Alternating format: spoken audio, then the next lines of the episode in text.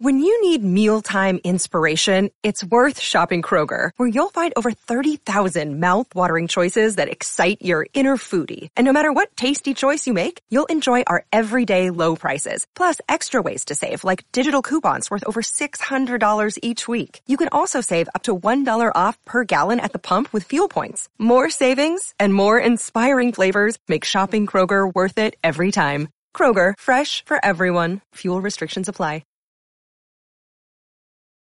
What is going on, friends of the Rocking Cast? Together, you and I are going to go to an evening in April thirtieth of nineteen sixty-two in the city of Green Bay at the Elks Club.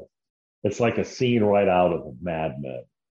Men are dressed to the nine. Women are there in their furs. People are smoking their cigarettes and drinking their gin.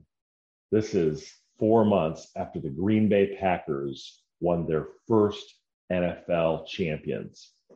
championship, and everyone there is to celebrate the great Vince Lombardi. This is the night when he transformed from, from ordinary mortal to legend. People from throughout the United States are convened for this particular evening. Sleepy Jim Crowley, Lombardi's football coach at Fordham University, his priest there, priest Tim Moore, a Jesuit, and proud member of the Catholic faith. Tim Cohane, editor of Look Magazine, one of these guys who had followed Lombardi's career and kind of immortalized him. Pete Rozelle, the debonair commissioner of the N F L. And even Papa George Halas was there, founder of the N F L and president of the rival Chicago Bears. The reason why this event really struck me is actually there was a lot of great things said about Lombardi on that evening.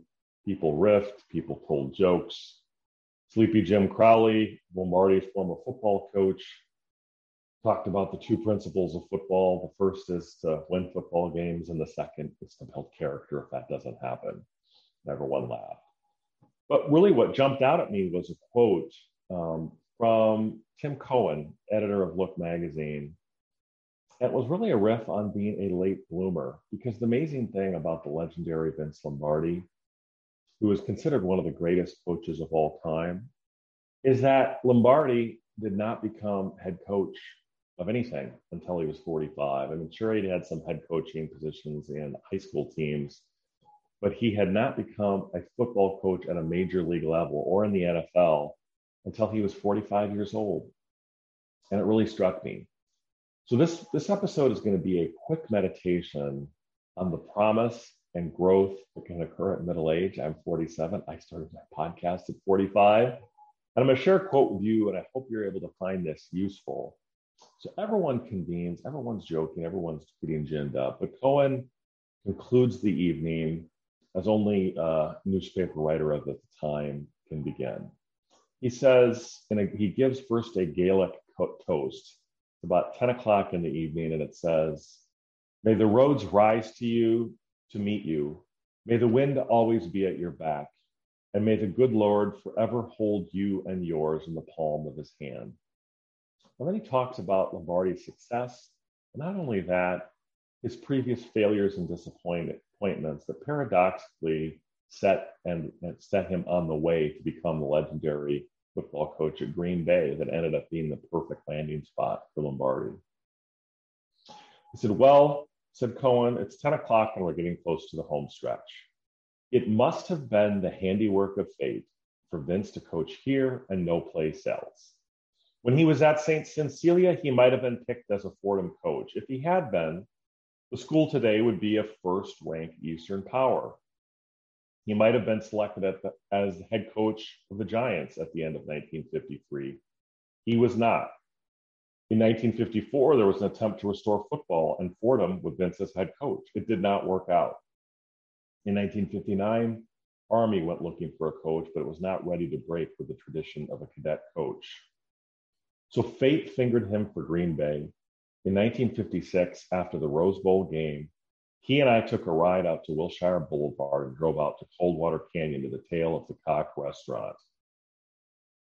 I'm not making that up, by the way. He had been offered some jobs, but not the right ones, and he was wondering whether the right one would ever come along. Now we know the answer to why he did not become a head coach until he was forty-five years old. And then he says, when God has reserved real greatness for somebody, God makes sure he is ready for it. That phrase really struck me. Um, I don't care what stage of life that we're at. Um, you have your, your failures, your disappointments, appointments, but every single day must be accompanied by true purpose, true passion, the realization that no matter where you are, you can always move forward and change your life in the right direction. This really struck me because I started my podcast when I was forty-five years old. And here I am, two years later, I'm working on it. And I'm becoming who I think I was destined to become. To work on the podcast, podcast to develop great content, to explore the great writers, thinkers, and creators, and to do what I was put on this earth to do. You know, in the book, Think Like a Monk by Jay Shetty, he talks about the concept of Dharma, which is fulfilling your life's purpose, but not only what you were destined to do, but to make sure that whatever you think your calling is, it's connected to where there is true need. And Lombardi saved the Green Bay Packers. There was a real realization that maybe, just maybe, the Green Bay Packers may no longer exist because of how much of a small market it was. It was not considered a destination. More place would become, would appear more unlikely than the city of Green Bay to host an N F L team. And Saint Vincent, Vince Lombardi saved it. And when he came there, he was ready. He'd been seasoned. You know, when he started in the Giants in nineteen fifty-four, Frank Gifford kind of made fun of him because he was kind of a college rah-rah guy. Didn't know what the hell he was doing. And he got that four years of seasoning. So I think whatever our life calling is, I think there is that moment of truth, just as, you know, when Moses is listening to what's going on God in the bush, that when you get the call, you got to be ready for that. But until then, until then, you have to develop your daily application of mind, body, and spirit to liberate and unlock who you were destined to become. And when Saint Vincent accepted the call to be the head coach of the Green Bay Packers, as he said it, kind of a mix of Wisconsin and Brooklyn accent, he was ready. He was ready to instill discipline. He had a coherent philosophy. He, be, he believed in simple, repetitive plays that were honed to perfection, but that also allowed people to freedom from within that discipline, which was a core aspect of the Jesuit tradition. So I hope you found this particular short Rocky Cast helpful to you, but if you're not where you are, put in daily application routine unlock, to unlock your potential and who you are destined to become. And you will then hopefully reach your greatness. And if you're not quite there, just be ready. And it could be that God is making you and listening to your calling and to put you where you're destined to become. So I hope you found this Rockneycast, this little short Rockneycast, helpful to you.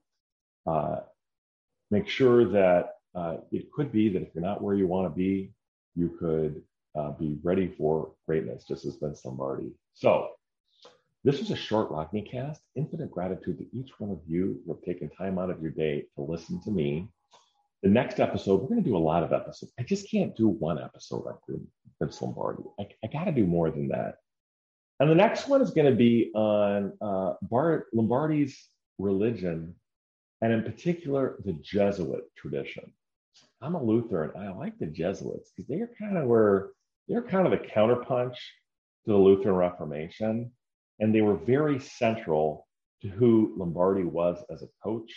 So you and I, for our next episode, are going to explore the Jesuit tradition as it related to the great Vince Lombardi. And of all things, I'm going to go be meeting with a coach to get some coffee. So um, I got to go, but I will continue to produce these high-quality Vince Lombardi podcasts just for seven. Seven only, kind of like my Bruce Lee series.